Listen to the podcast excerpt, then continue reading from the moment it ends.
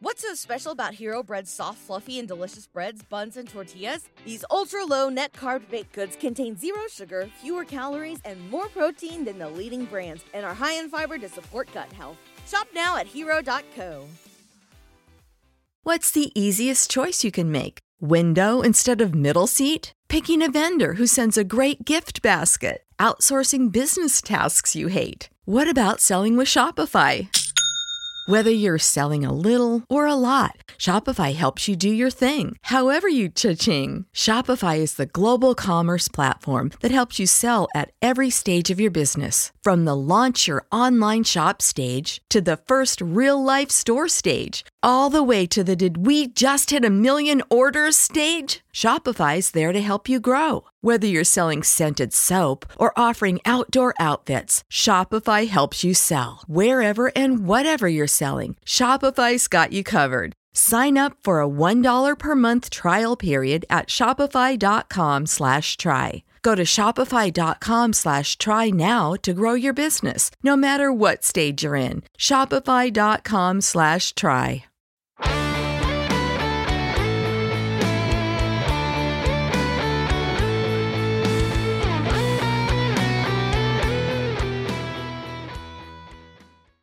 Welcome to this week's edition of the Baseball America College Podcast. I'm Teddy Cahill. Joining me, as always, is my colleague Joe Healy.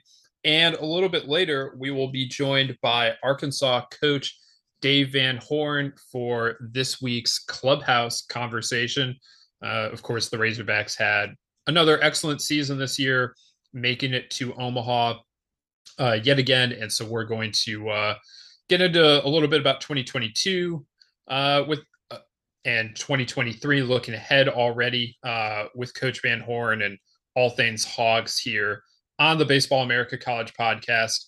Um, we are also going to cover some of the uh, updates that Joe made as he uh, updated the top impact transfers uh, that, that changed schools this offseason. Uh, that list expanded from 50 to 100 uh, this week. So we're going to uh, going to get into some of that here on, on the Baseball America College podcast. It's August, Joe. There's not a whole lot going on. Some schools are getting started this week or next week, but we're uh, we're we're rolling right on through the uh, the dog days of summer. Indeed, we are. It is, yeah, it is. Uh, it's about move-in time, which takes a lot of forms. Uh, you know, I know on the interwebs there is this uh, all the discussion. I don't know if you've run into about uh, Bama Rush Week you know, it's become like a phenomenon. People posting social media clips of the sorority rush at, at, at Bama. Uh, so that that is a reminder that that school is is upon us. And, and on a personal note, I uh, was coming heading to or from I forget downtown Durham. I guess it was to downtown Durham over the weekend, and got caught in a pretty significant traffic jam as move in was happening at NC Central, uh, which is just outside downtown Durham. Um, rest in peace to the NC Central baseball program. But I did get caught up in that traffic. And so it was a, a reminder just hitting me right in the face that, oh, yeah, that is that is what's happening this week. And I will, uh, in, in an unscripted moment, I will ask you for your memories of your freshman year dorm move-in. Well, I uh, b- before we touch on that, I was going to say I talked to two different coaches within the last week who were moving their kids uh, into college. So mm. uh, that it's, it, it's coming for everyone, whether you're uh, whether you're, you're you're coaching or or going to to, to play or whatever. Every, everyone seems to be dealing with the moving. Uh, my freshman moving, that's actually interesting. You ask about that now, as Ball State just finished tearing down my freshman dorm, which was like the big freshman dorm that every campus uh, feels like like of a medium to big size state university had that they built in the 50s or 60s. Uh, housed the entire freshman class basically. Well, Ball State just finished tearing that down uh, within the last month, so uh, no no more La Follette. I uh, I moved in. Uh, it was pretty pretty straightforward move in, as as I recall. I, I, don't remember it being too hot or anything, but uh, moved in, met my roommate, and uh, you know off we went freshman year. Fair enough. I uh, mine was I moved in basically by myself. Uh, my mom was a a public school high school teacher, and my dad lived across the country. And so I was like, well, yeah, me and my me and my high school buddy my best friend in high school. We both went to Sam Houston, and we we just drove up that day and moved ourselves in. We were staying in different dorms for the moment. Um, I lived in uh, Sam Houston Village to start, which at the time was this like brand. I think it had been open a year. Like I think one class of freshmen had lived in it before I did, and it was the first big apartment style dorm at Sam Houston, where I, you know, me and my my um, roommate had our own separate bedrooms. We shared a bathroom, but it had a living space, and and but we had our own separate bedrooms. And um, I lived in that dorm for the first semester, and my, my move in memories are pretty are pretty like small too. Like I remember at one point my 1997 Toyota Corolla struggling in the, the, the hills of Huntsville, Texas. There was one driveway that uh, that you have to pull into that was at a really sharp incline, and I didn't quite get enough uh, momentum going up, and my car bottomed out on it. And then I had to press the accelerator to get up this hill, and, and then almost got into an accident. And that that might actually be my most my most memorable moment because I you know was just nervous that I was going to get in a car accident my first day on campus. But I uh so my freshman year roommate was in a uh, was was in a fraternity, which is no judgment there, but he um but he, our dorm kind of became the place where a lot of his buddies from his fraternity would hang out, and they were actually pretty. You know, they would just come and hang out, and you know, I sometimes I would hang out with them, but oftentimes I was also working a part time job, and so I was coming in late and and just trying to go to bed because I had class in the morning and it just worked a shift or whatever. Um, so like it wasn't my ideal situation, but like you know, it's just you know we got along. But then I got a call. I got a call from the dean's office over Thanksgiving break. Uh, they had found alcohol in our fridge, and I knew nothing of it. Honest to goodness, knew nothing of it. Um, and so I guess my roommate had taken it upon himself to just have a real fun party in our dorm room over Thanksgiving break, and had had gotten caught because why would you not?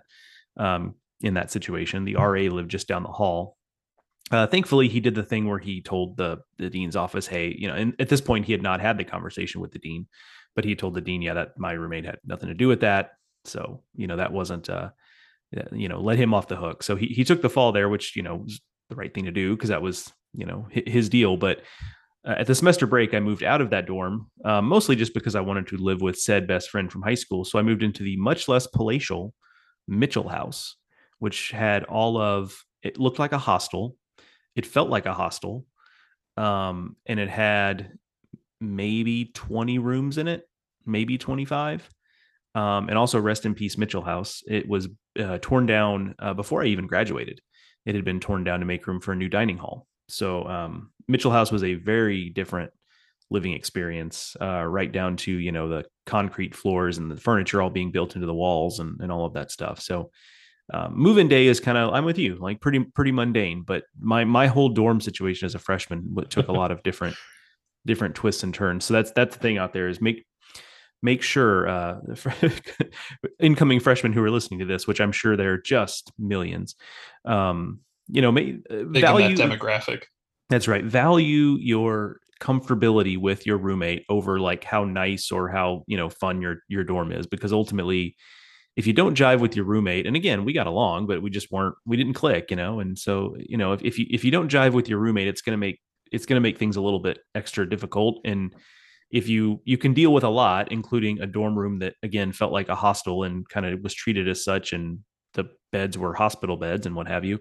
Um, you can deal with a lot of that kind of stuff if you're, if you and your roommate kind of get along and you get along with the people in the house and, and all that stuff. So, that's my that's my life lesson there is value the, the relationship piece over the actual facilities of the dorm yes I, I would say that 100% it's probably a little late for the freshmen that are moving yes. in now yeah, uh, yeah but if you're a high school, school senior yes. thinking, yes. thinking about this for next year that's, that's right uh, that's our that's our advice that's right um I feel like if I was like really on top of my game, I could transition from that deftly into transfer situations because like that does feel like a little bit of the, you know, like find where you're comfortable a bit, but like I don't I don't have it in in me uh as we record this morning uh to make that deft transition. Uh it's it's August, it's the off season for us all.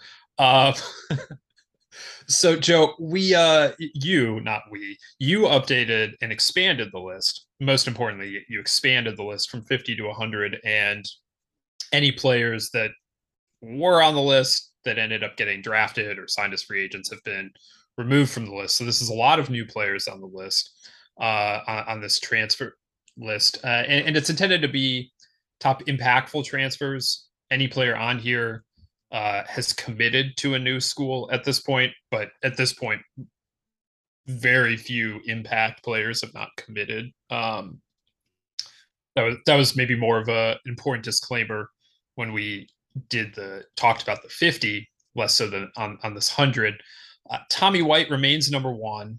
Uh, we did have a discussion about whether he or paul skenes should be number one on this list. Both are headed to lsu uh, so good news for the tigers either way but we we left it with tommy white uh, also new into the top 10 is Juaron Watts Brown, who is moving from Long Beach State to Oklahoma State. He committed sometime in July. Uh, and so he is a, a new addition to uh, to the top of the list here. Uh, but any, any other thoughts you had about the the top of this uh, this top 100 impact transfer list? Yeah, I mean the, the debate for number one is interesting. Uh, you know, you on on my behalf kind of canvass some opinions out there in the industry uh, to, to kind of see what the, the feedback was, and it was it was fairly mixed. But we kept it with White just because we didn't get a lot of people pounding the table for Paul Skenes that, that we definitely had to have him number one. It was split to the point where it was like, okay, let's let's go with kind of the gut reaction here, which for me was was Tommy White number one. And um well, know, and also some of the the questions that you had or the reasons why you had White number one that he hit 29 home runs, um, seven. 27 home runs as uh as a freshman at North Carolina State, an ACC school, like moving into you know the SEC, like yeah, that's probably a step up, um, but it's not the same kind of step as you know. Paul Skenes is a two-time All-American. Uh, I'm not here to question like he played for the the collegiate national team twice, but we are talking about a player coming down from altitude and the rise in competition from the Mountain West to the SEC is far greater than what Tommy White will experience. No doubt. And there's also, you know, the stuff we talked about when he committed, because we we we separated that out as a news story to talk about on the podcast. Some of the stuff that's going to play into that, uh, into his role at LSU, could could also be part of this, right? Where he could be just as good a player, and his numbers on one side or the other could be just as good or better than what he did at Air Force, hypothetically. But he's not as impactful as he was at Air Force because there there is a scenario where, you know, they uh, his value as a member of the rotation, for example, is so great that he doesn't end up hitting as much, right? And so he ends up just mostly pitching and kind of doing some hitting, but he, he's more he's less of a two way player. Or the opposite could be true, right? Where hey, we we really like his catching, and so we also like that we have a you know a power hitter behind the plate, and so maybe his role in, in, on the pitching staff is diminished, where maybe he goes back to being a reliever.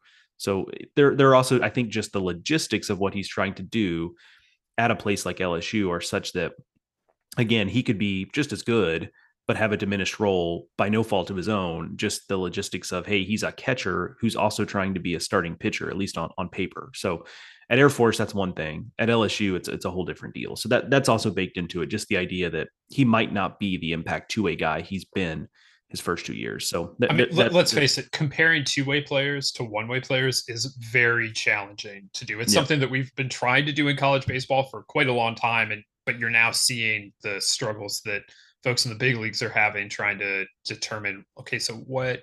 How do we value what Shohei Ohtani does versus what? Uh, you know, Aaron Judge is doing, say, in the MVP race or, or whatever. Like, these are very difficult players to compare because they're doing something that is so unique uh, when you compare them to almost any other player uh, you know on the board, unless they also happen to be a two way player. The some of the other big picture things are that the proven starting pr- proven pitching in general, but proven starting pitching is expensive, uh, metaphorically speaking, but maybe also literally. Um, when you look at this this the top of this list, because you do have you know Hurston Waldrep at at three and uh, Thatcher Hurd, who is proven, but also coming off of a back injury, and, and back injury is kind of one of those injuries that makes people go like, uh, you know, because it's just it's a little less certain than some of the other pitching injuries we tend to see. But Watts Brown, Cade Morris, Ross Dunn, Landon Gartman from Memphis going to Mississippi State. Like those are all guys at the top of this list. And I don't want to say good bats are a dime a dozen. That's not really true. But as you start to work your way down this list and get closer to 50 and then closer to 75 and 100, you do start to see a change in the the type of player we're talking about. So that the top of the list is very heavy on proven starting pitching. And yes, there are some dynamic pitching players, but that's where the high end talent really is. It feels like.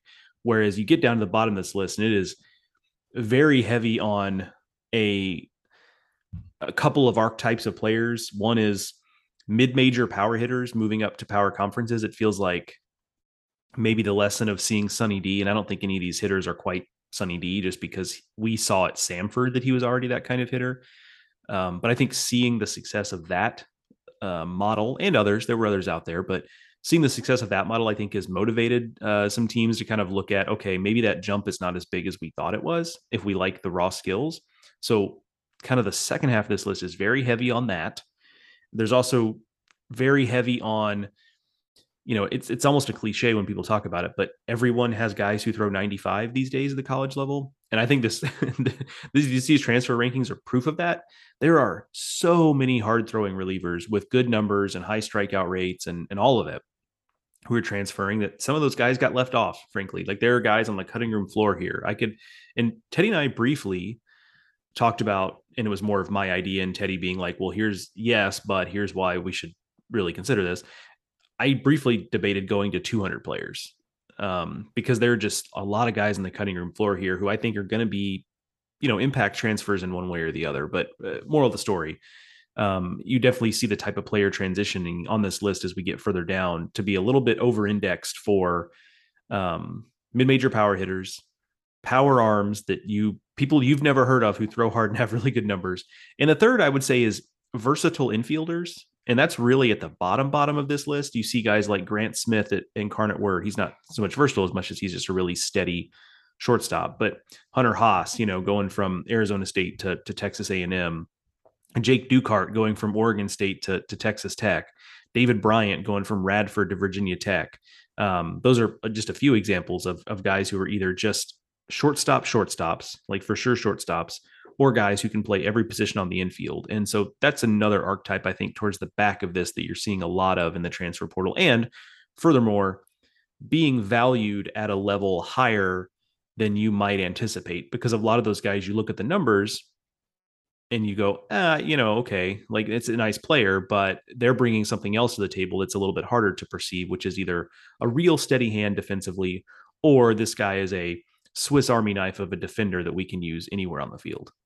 The idea that like you're finding bringing in a guy who can play shortstop, whether the intention is to play him at shortstop only or to if he doesn't win the shortstop job, he's a guy that you feel comfortable moving around the infield um, that's something that coaches have always been looking looking for. Like you, there are just so few guys. Like it's so important to have a lockdown shortstop. You know that that is, and it's true behind the plate as well. That for many years, I, you know, talked to coaches in the the fall about their recruiting class and i say like are you done? Or are you still looking? Or i'm just talking to somebody in the spring like oh have you been out like looking at guys for for next year?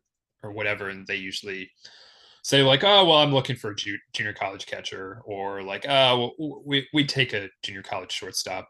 And like the those those guys are have always been very highly prioritized. So it is of no surprise now that you have access to a different sort of player that those players are are in demand as as four year transfers. Um, the the value that they bring as a just somebody that you know at shortstop that is going to make all of the routine plays and maybe some of the spectacular ones, but at least catch and throw uh, at shortstop. Uh, like that, that has value at every single level of baseball. And so, yeah, I, I'm not surprised that that group is uh, is finding finding a, a home on the the top 100 here because they those are guys you can plug into the lineup and and feel great about doing so. Um, any other surprises for you around here? I like we we saw some interesting we've seen over the last couple of years some interesting guys moving up from the lower ranks, uh, from Division two or Division three, and and making an impact in um, in the the Division one world. I mean, this year you have Xavier Rivas coming from University of Indianapolis, going to Ole Miss. Southern Miss uh, dipped back into the Division three ranks after, well, I guess Hunter Riggins came from Division two, but Southern Miss dipping back into the lower divisions for for a pitcher. I, I found that to be interesting. Um, anything like that stand out for you, Joe? I think it's interesting to see how teams that you might not have, you or I might not have valued as being, um, the results might not have been very good, but then you see where their players end up, and it kind of makes you think like, huh. And I don't mean that in a bad way. I don't mean that as an indictment of where they were before, although I, I assume in some cases it is that um, where they were before just wasn't maximizing the talent. I think in some cases it can mean, oh, something was actually happening at this previous program, and now it is kind of a bummer. And this is the downside of the transfer portal when you talk to coaches at the the mid-major, smaller program level, is that you know it is harder to kind of build something year after year because you know if your guys pop, they're going to have opportunities, and so um, you, you, can see some of that stuff. One example uh, that was obvious, and it was an early example, is Tulane. And I think we kind of knew that there was talent there. It's it's Tulane, right? But they also brought in a good class. The, these last couple of years, their classes have been pretty good, and there's some big name guys on there, and, and they got some of those guys back to campus. But you look at, you know, they've got guys at at Ole Miss and, and Wake Forest, and um, just kind of all over the place in terms of uh, transferring out. One of the places you might not think of was Northwestern. And I think they might have, I'm going to control F this real quick. So bear with me, dear listener. Um, I think it's at least three. Yeah, it might be four. Like, so Northwestern has uh, number 24 on this list, Ethan O'Donnell, an outfielder transferring to Virginia. Uh, number 58, Anthony Calarco, a first baseman transferring to Ole Miss. Sean Sullivan, a left hander transferring to Wake Forest. And Patrick Herrera, a second baseman transferring to Kentucky. So, and Herrera was a late addition. He was one of the kind of the last guys that made it on to the, the 100. So, but they have four, Northwestern has four outgoing players um, eh, on this list, and there are two going to the ACC, and both teams we expect to be very good in the ACC, and two players going to the SEC. So it is kind of interesting to see situations like that where players on teams that you might not have valued that highly um, you know, Northwestern was a team that didn't make the Big Ten tournament last year. I mean, they were close. I think they lost out on maybe on a tiebreaker. They were ninth or whatever. Um, didn't make the Big Ten tournament, and now has four pretty prominent players going to to big time programs. And so it shows that there was probably something brewing there because a lot of these are also younger players. Like the, these are, you know, with the exception, I think Calarco is an older player, but the rest of them are, are younger players in terms of their their playing years. Um, so something was probably happening there at Northwestern, and, and now it, they they won't be able to see that quite to, to fruition. But it is it is kind of an interesting phenomenon. You can see throughout the portal is is where the players are coming from. We fo- we fixate on where the players go, and I get that. That's the point. But it is also interesting to see the inverse of where the players are coming from. That is uh, that is definitely an interesting point. Um, a lot of a lot to dig into there on that top 100, which you can find over at baseballamerica.com. And for the Arkansas people uh, who are listening to this podcast, for our interview coming up here in just a second here with uh, with Dave Van Horn, uh, some more incoming talent. Uh, we we talk a little bit with DVH about how Arkansas attacks the portal. Uh, this is something that Arkansas was doing before the one-time transfer exemption was put into place. They were uh, already making good use of grad transfers, um, being very selective with those guys and, and to, to some good results. And, and that has now been expanded with the uh, with the one-time transfer exception. So uh, Arkansas fans, I'm, I'm, sure will have interest in that as as well. So um, with that, let's uh, let's get to our interview here with Coach Dave Van Horn. Uh, a lot to talk about. Arkansas, a very interesting team going into 2023 and of course coming off of a college world series appearance. So a lot to dive into with him on the latest edition of our clubhouse conversation and we'll get to that here in a second. But first check this out. We're driven by the search for better. But when it comes to hiring the best way to search for a candidate isn't to search at all. Don't search match with Indeed. If you need to hire, you need Indeed. Indeed is your matching and hiring platform with over 350 million global monthly visitors, according to Indeed data, and a matching engine that helps you find quality candidates fast. Ditch the busy work. Use Indeed for scheduling, screening, and messaging so you can connect with candidates faster. And Indeed doesn't just help you hire faster. 93% of employers agree Indeed delivers the highest quality matches compared to other job sites, according to a recent Indeed survey. What I love about using Indeed is how it does a lot of that organizational work for me. I can sort through candidates, I can respond to them, I can schedule interviews all through Indeed. Leveraging over 140 million qualifications and preferences every day, Indeed's matching engine is constantly learning from your preferences. So the more you use Indeed, the better it gets. Join more than 3.5 million businesses, including Baseball America, that use Indeed to hire great talent fast. And listeners of the show will get a $75 sponsored job credit to get your jobs more visibility at Indeed.com slash Baseball America. Just go to Indeed.com slash Baseball America right now and support our show by saying that you heard about Indeed on this podcast. That's Indeed.com slash Baseball America. Terms and conditions apply. Need to hire? You need Indeed. What's so special about Hero Bread's soft, fluffy, and delicious breads, buns, and tortillas? Hero Bread serves up 0 to 1 grams of net carbs, 5 to 11 grams of protein, and high fiber in every delicious serving. Made with natural ingredients, Hero Bread supports gut health, promotes weight management, and helps maintain blood sugar. Hero also drops other limited edition ultra low net carb goodies like rich, flaky croissants and buttery brioche slider rolls. Head to hero.co to shop today.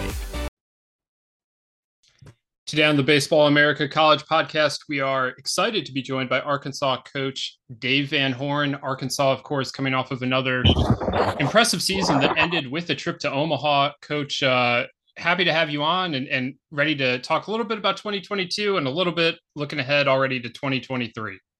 Sounds great. Appreciate you guys. All right. So, Arkansas uh, comes together with a uh, another strong season gets to Omaha again.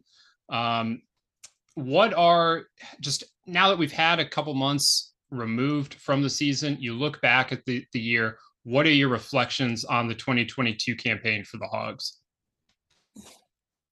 Just really, really enjoyed the team. Enjoyed being around the guys. They were uh, they were just a fun group to be around, and um, they really liked to play. Uh, you know, we had some ups and downs, obviously, and man, at this level and in the SEC and the Western Division, you're gonna you're gonna go through that. You're gonna have your good weekends and some bad weekends, and you just uh, you try to stay strong, and they did. You know, uh, I, look back at there were there were a lot of times when we felt like offensively we were about ready to break out of it, and then we went back into a little bit of a slump. And but when you take a step back, it might have been because we were facing some really good pitching, some really good teams, and uh, you know, on the on the pitching side of it, I thought we had some guys really, really come on late. Will McIntyre jumps out at me uh, to really help our team down the stretch, and uh, it was definitely a team effort to get to 46 wins or whatever we were at.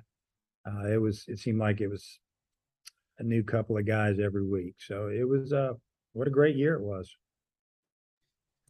at your your pre CWS press conference, uh, you always make a point to talk about just how difficult it is to just get to Omaha, and I've always kind of appreciated that in, in hearing you say that because it, I think it's it can we see some of the same teams often in Omaha. And I think it can for some people seem like it's old hat, but I'm curious for those who haven't heard you talk a little bit about that, if you could give voice to that and just what makes that journey so hard that just getting to Omaha is kind of a celebration of the of the season you had. And, and yes, you want to win a national title, but to, to be able to kind of just celebrate and appreciate just getting to that stage. I think anybody that's coached at the division one level as long as I have and has had the opportunity to be in Omaha uh, as a spectator and as a head coach of one of the teams participating, I, I feel like I've, I've, I've gained a lot of experience on how it feels. Um, you know, I've been there many a time where frustrated when we leave and feel like we played that well and you, you leave there you're just really really disappointed and you're thinking man i I don't want to come back here unless I I win this thing. And then then that goes away a little bit. Then you really start thinking about it. The experience that all the players have by getting there, how hard it is to get there. It's it's you got to go through your league. You got to stay healthy. You got to fight through regionals and super regionals. And you know, baseball is one of those games. It's there's a lot of ups and downs, and it's kind of who's hot at the time. And uh,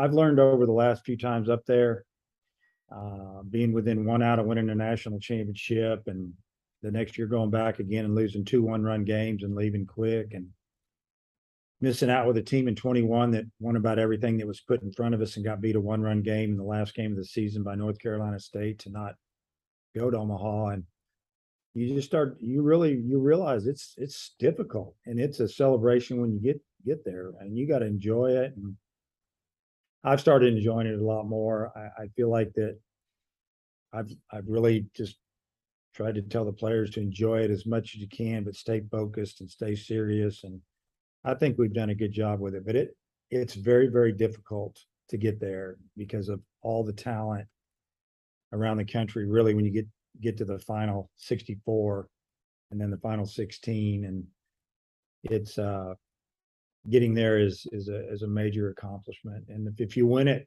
man, it's it's it's it's got to be great. Um, but if you don't, you shouldn't walk out of there disappointed or with your head held down. You had a great season. You had a great run to get there. You, you mentioned having to fight through regionals, and this year you definitely had to do that in Stillwater.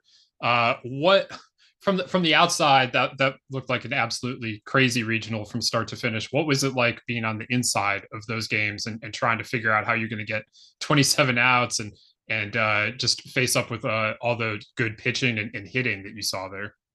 Yeah, it was an unusual weekend as far as the weather. We had a light breeze blowing out pretty much from right field corner to left center, but it wasn't, you know, it wasn't like it was blowing 15, 20 miles an hour, anywhere from probably five to 12 miles an hour. And the ball was absolutely jumping. I hadn't seen the ball fly like that.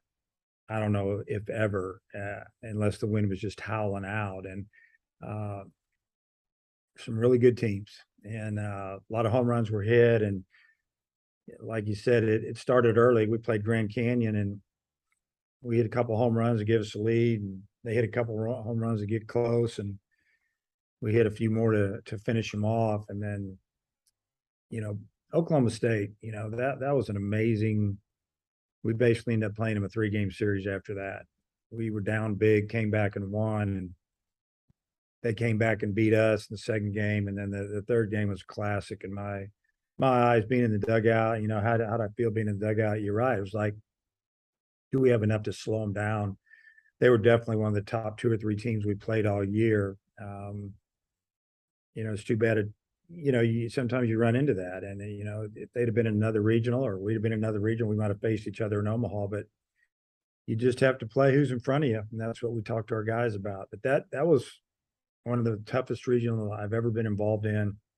I've been involved maybe 20 of them. I'm not sure, but uh, it was it was definitely a fight, and and you just you never felt like you had enough runs, and you know you wish you could match up against every every hitter left left right right because you felt like you might have had a little better chance. One thing I found interesting about your roster last year, again, is that you, you know, the transfers in a lot of ways were were really playing big roles. Lanzilli and, and Turner, chief among them, of course. And yours is a program that's not shy about filling in the roster with transfers, even before it was as common as it as it is today. But you're also not a program that takes a ton of them. It seems like you guys are, are pretty good about finding program fits or finding guys that fit a specific need. Just generally, how do you and your staff kind of go about uh, the fitting the player need, yes, but also just fitting the program need, given that you're going to be parachuting a guy in for maybe one or two years and, and he's got to be able to fit in right away in order to make it work. You know, and that we we I mean, we're out, we're looking all the time like everybody else. I mean, you're going to compete in the Southeastern Conference. You have to stay experienced, so to speak. Um, you know, there's going to be some freshmen that are really going to contribute, maybe but second half of the season um, they might end, end up being your guy on the mound or one of your best hitters, but it's tough to stay at the top of the league with young teams in the SEC and probably any league. But you know, we feel like that we don't want to bring in too many guys. We got to bring in the right guys, and I'm sure everybody says that.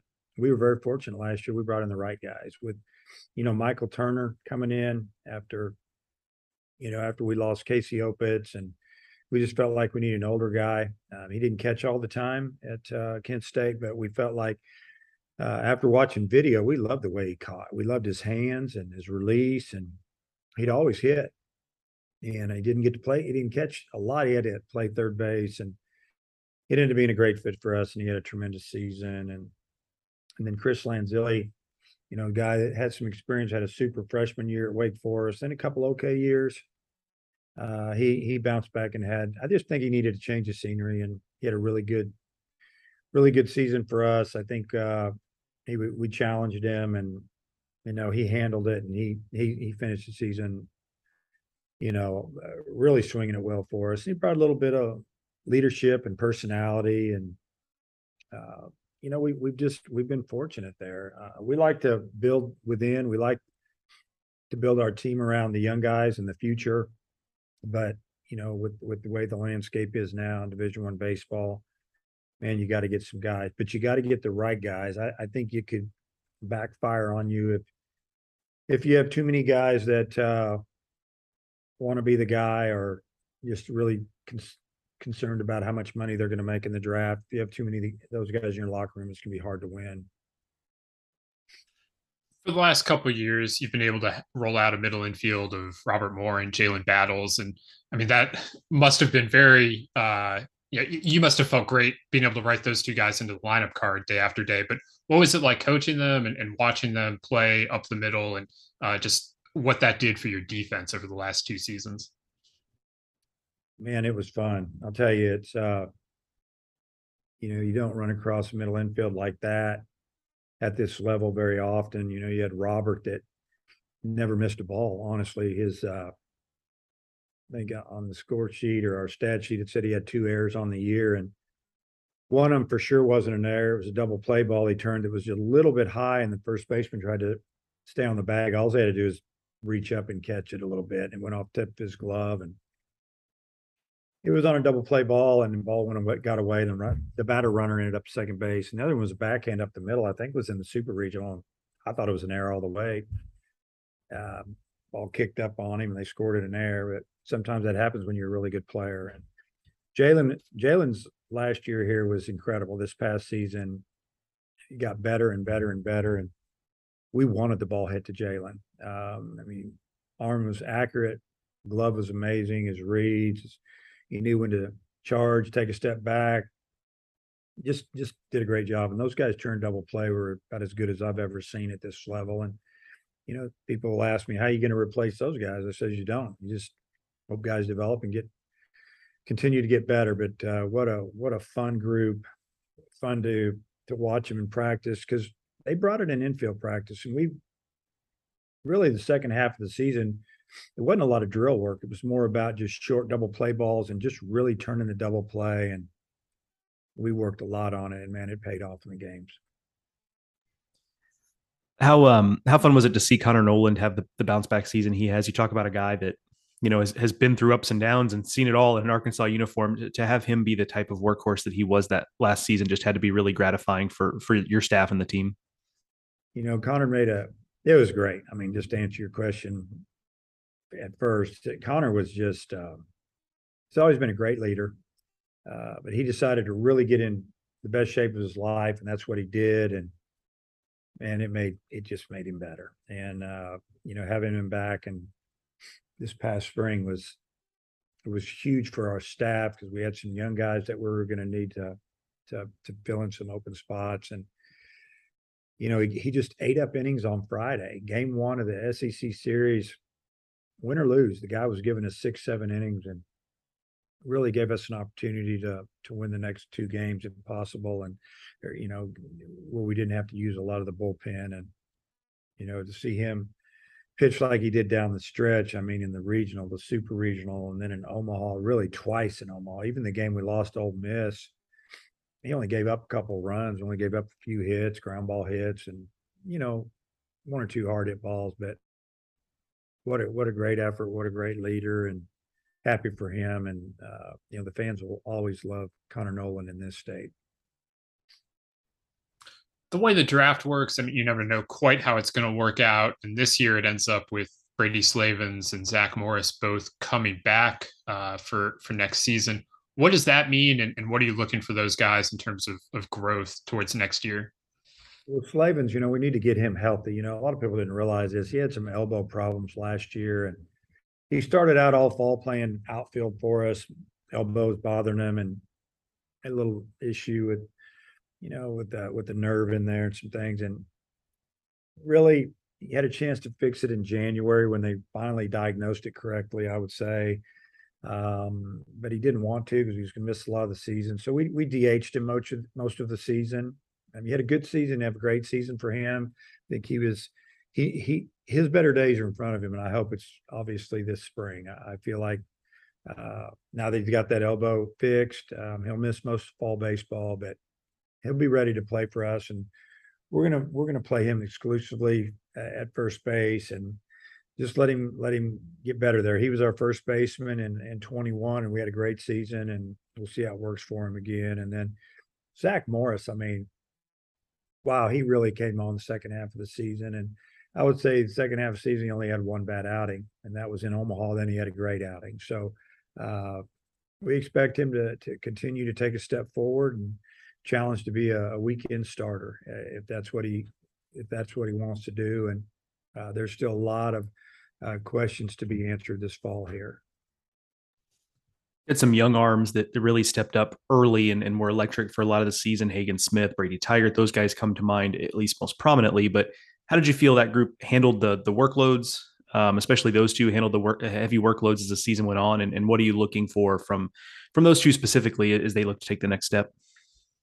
I think both of those freshmen did a great job early, and then I, I feel like a little bit of fatigue set in, and it happens all the time with freshman pitchers. And you know, we we pulled Hagen out of the starting rotation and put him in the bullpen for a couple weeks, rested him, uh, and then he finished strong. And then uh, you know, Tygart was a was a reliever all all season for us, and uh, man, he he he helped us win a lot of games, middle of the season. Struggled a little bit at the end, but I feel like he he kind of ran out of gas. And uh, I believe both of those guys are going to have tremendous sophomore years. They gain a lot of experience. They both have an opportunity to start, but I sure like both of them at the back of the bullpen as well. Uh, you know that'll still to be determined this fall and then early spring. And uh, I, I, just uh, I'm just excited they're they're young and we know we're going to have them a couple more years four teams from the SEC West uh, show up in Omaha this last year. I mean, obviously that speaks to the depth of the division that you compete in, but what's that grind like uh, week in and week out having to to go through the West?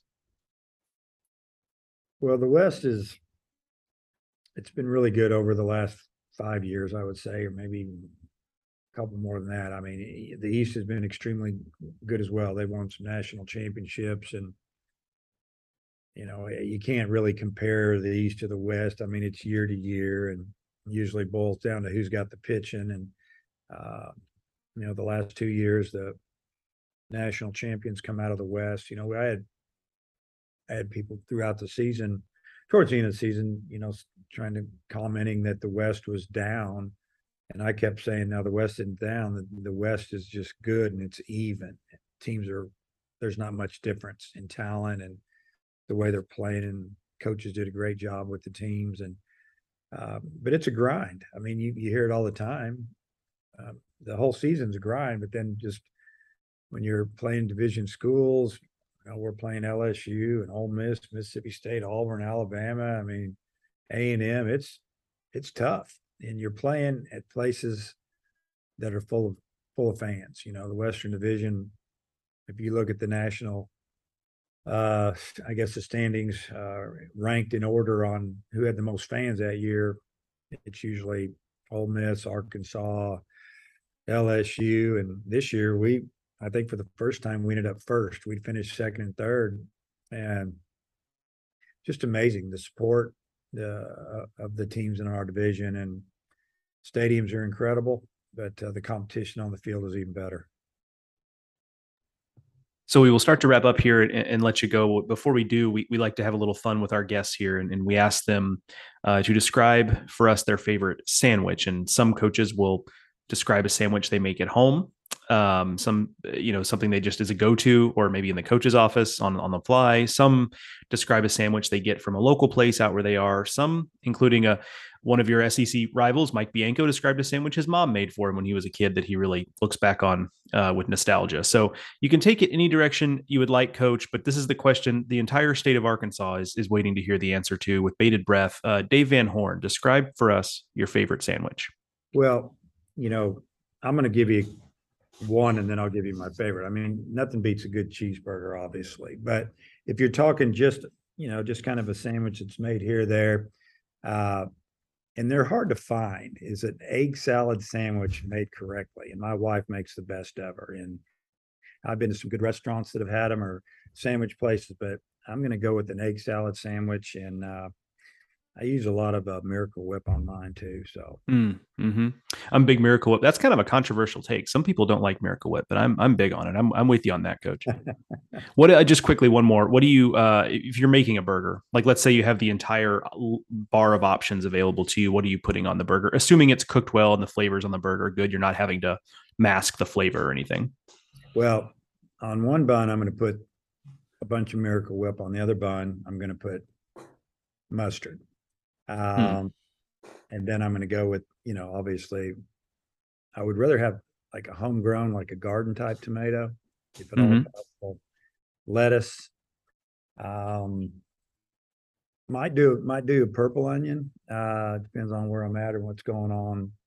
That's that's probably about as thick as I want to get it because it's, Yep. it's difficult to eat after that.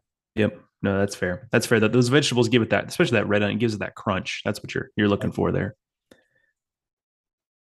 Well, now we're gonna have to go find a properly made egg salad sandwich, which, as you said, not the not the easiest thing. So we're all gonna come to your house and uh, we're gonna get some get some egg salad sandwiches. Beautiful. Come we on. uh we really appreciate you taking the time here, Coach. Uh, it's been a lot of fun watching the Razorbacks the last few years, and I'm sure 2023 will be no different. It'll be here before we know it, and uh, very excited to see what they look like out on the diamond uh, this spring. We feel the same way. We got a lot of new faces and uh, we got to replace pretty much our whole position player team. So this fall will be very important for us, and uh, we're looking forward to getting started here in a couple weeks. Thank you again to Arkansas coach Dave Van Horn for joining us here on the Baseball America College podcast and our Clubhouse Conversation series. Uh, Joe, it was uh, it was not the year for Arkansas that that I think any of us anticipated, just in terms of the ups and downs of it. Uh, but they got they got there in the end. They got to Omaha, and um, I mean, just I, I I think that's a testament to the depth and how good Arkansas is, but also just like he he mentioned there, the the grind of the SEC and specifically the SEC West. That at times it was it was very difficult for them during the regular season, but they were very much prepared by the end of it to to attack uh, a regional and super regional, even having to go on the road for them uh, and be ready to go and and ultimately end end the year back in Omaha.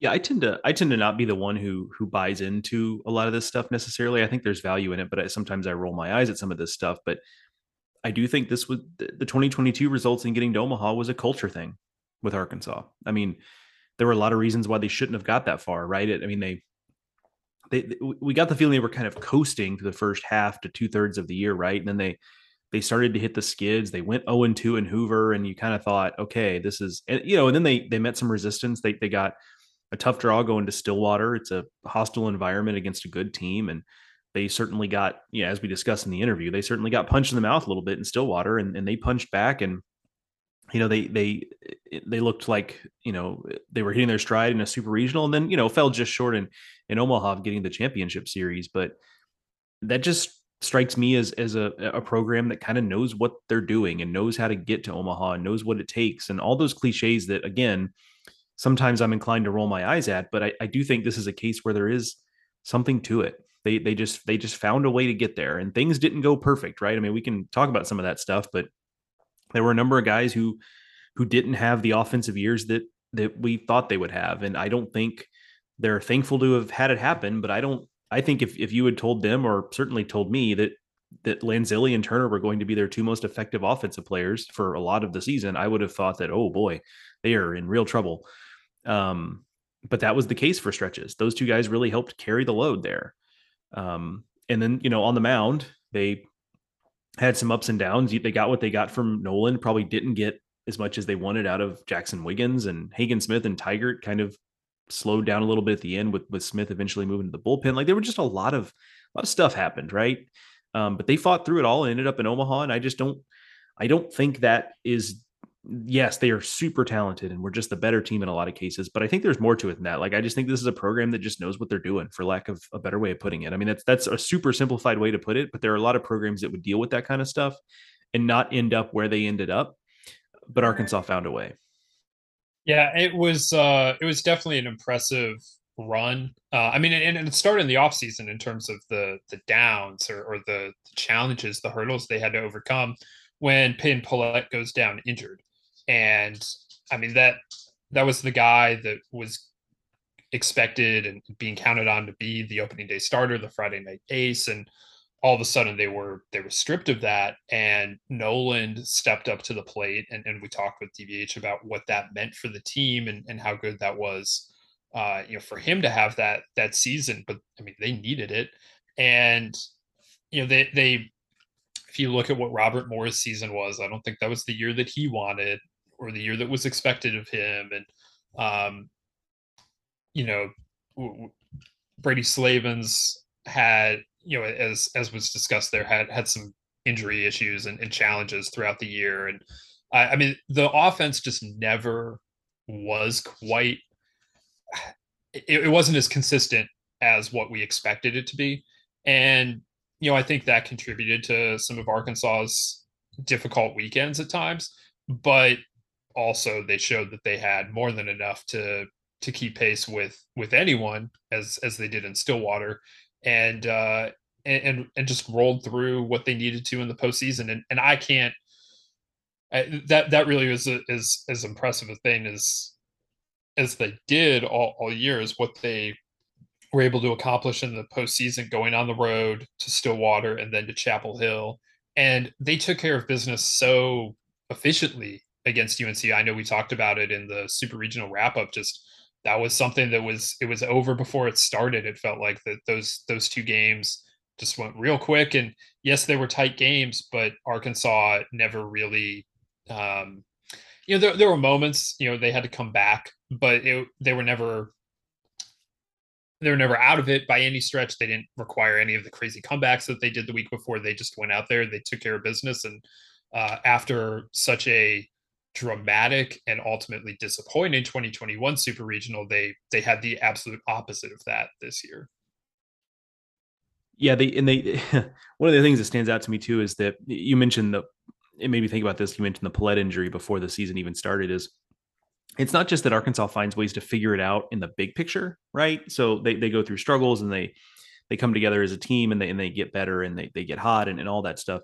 It's also that they figure things out on a micro level. Like you and I have had the conversation a lot, frankly, about you know, Arkansas shrinks down its pitching staff. You know, Dave Van Horn and, and Matt Hobbs just they shrink it down pretty small by the time you get to the postseason, right? There's always it, it seems like Arkansas is often in a position where it feels like they trust just a couple of guys and they're just going to go to those couple of guys at the moment of truth more often than not.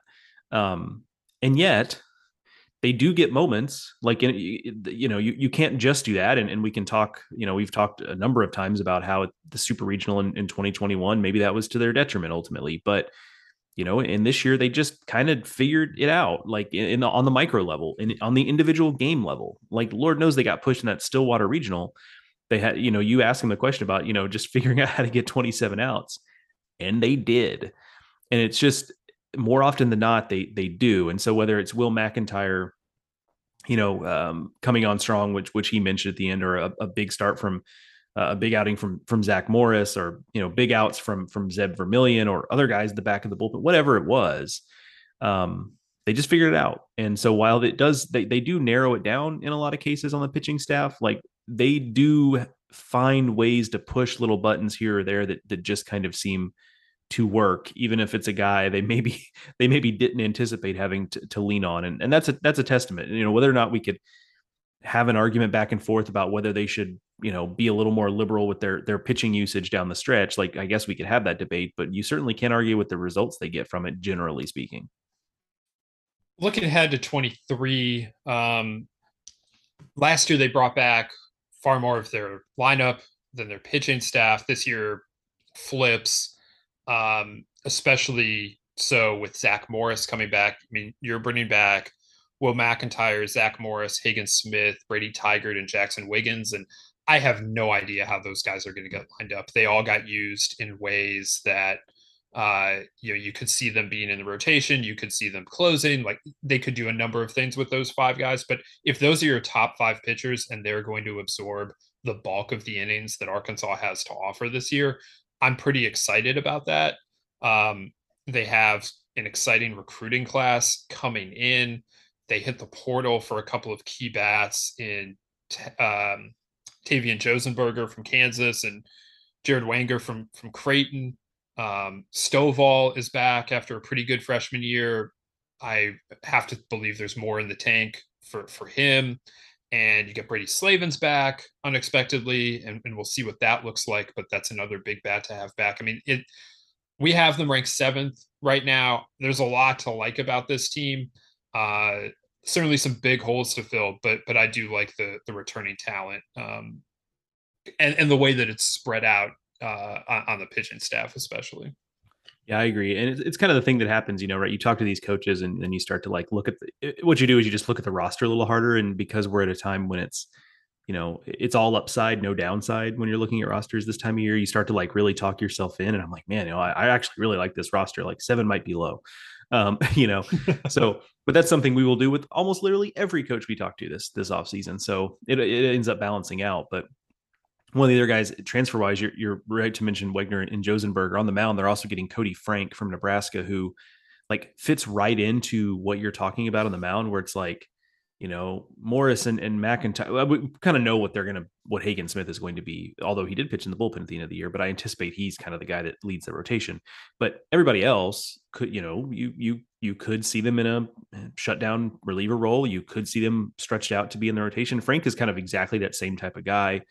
You know, Nebraska didn't necessarily um, want to you he wasn't anticipated to be in the rotation last year and then Nebraska got just racked with injuries in the pitching staff they they pushed him into the rotation and it actually went really really well. So you know he's a guy who kind of fits exactly into that mold where it's like you know he could be a high leverage guy he he misses enough bats to be to be a moment of truth reliever but he's stretched out to be a starter so he's just just another guy that kind of adds to what is already looking like a pitching staff that's going to have both talent and versatility on its side if you're looking for downside or questions going into 23 i think my two big ones are what are they doing behind the plate and who is playing shortstop. Um, they have options at both. Nothing seems locked in though. And so I'll just be interested to see how those positions come out. And I'm especially interested, not so much at a catcher, like we've seen them reload a catcher, um, but Jalen Battles was just so good at shortstop for the last few years. Like, who is going to be next, and how do they um, how do they work with that? And maybe that's just Peyton Stovall uh, moving over to shortstop. He played first base because that was what was available on the infield last year. Uh, but that's a guy that you know is is going to move off of first base this year. Um, and, and you know if that's it, that's fine. But I just battles was so good at shortstop as as we talked about um, w- with DVH. What does what does the next shortstop look like at Arkansas? Yeah, and it, I mean, you you know more about Stovall than I mean. I saw Stovall play last year, but you know Stovall more as a middle infield prospect because you you wrote about him in the recruiting process. But you know, if that's it, if if they go there, um, you know, Josenberger is mostly second baseman, could also play the outfield, but is from everything I, have I've talked to people about him, it is a, like a shortstop quality defender. You just have to remember he was playing at Kansas with Maui Ahuna. He was never going to play shortstop. So he played center field, he played second base, super good athlete. Um, so that I mean, again, to to Dave Van Horn's point, you're not going to replace battles and, and Robert Moore, but you know, if Peyton Stovall lives up to his his advanced billing as, as a prospect and, and is able to handle shortstop and Josenberger slots in at second hypothetically. I mean that's or that's even if you flip good those two, for sure. you know.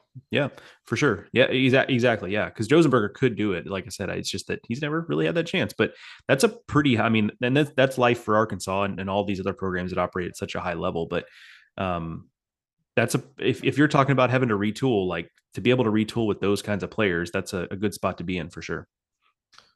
We'll learn plenty more about Arkansas as the the fall gets underway there in Fayetteville. Um, but we're uh, I'm glad we were able to get them in early uh, because they are they are such an interesting team going into into this and, and an interesting team to to follow through the fall, uh, as we'll be doing here at Baseball America. So uh, throughout the the off season, we're going with our campus or uh, clubhouse, excuse me, conversation series with uh, people from around college baseball coming at you once a week here uh, with the Baseball America College podcast. So make sure you are subscribed to the Baseball America podcast on your favorite podcasting app, be that Apple Podcast, Stitcher, Spotify, anywhere you get your podcasts, you can find us. You can find me and Joe on Twitter. I'm at Ted Cahill. Joe is at Joe Healey BA, and all of the writing is over at baseballamerica.com, where this week you can find again those uh, top 100 transfers. Uh, you can also see the never too early top 25, which we just referenced here uh, talking about Arkansas at number seven, all of that at baseballamerica.com. Uh, we'll be back next week uh, with another edition of our of our clubhouse conversation series, uh, which so far has been been uh, Dave Van Horn this week. Uh, a week ago, it was Virginia Tech coach John Szefc. So, uh, getting some very very great guests through here already, and we're going to continue that again throughout the uh, throughout the off season. So if you uh, are interested in hearing from anyone specific, let Joe and me know. But we uh, we're, we're excited about uh, the series that we're running here uh, into into the late summer, and and it'll be running through the fall as well. Alrighty. Thank you all for listening to the Baseball America College podcast. We'll be back here next week. Until then, for Joe, I'm Teddy. Thanks for listening.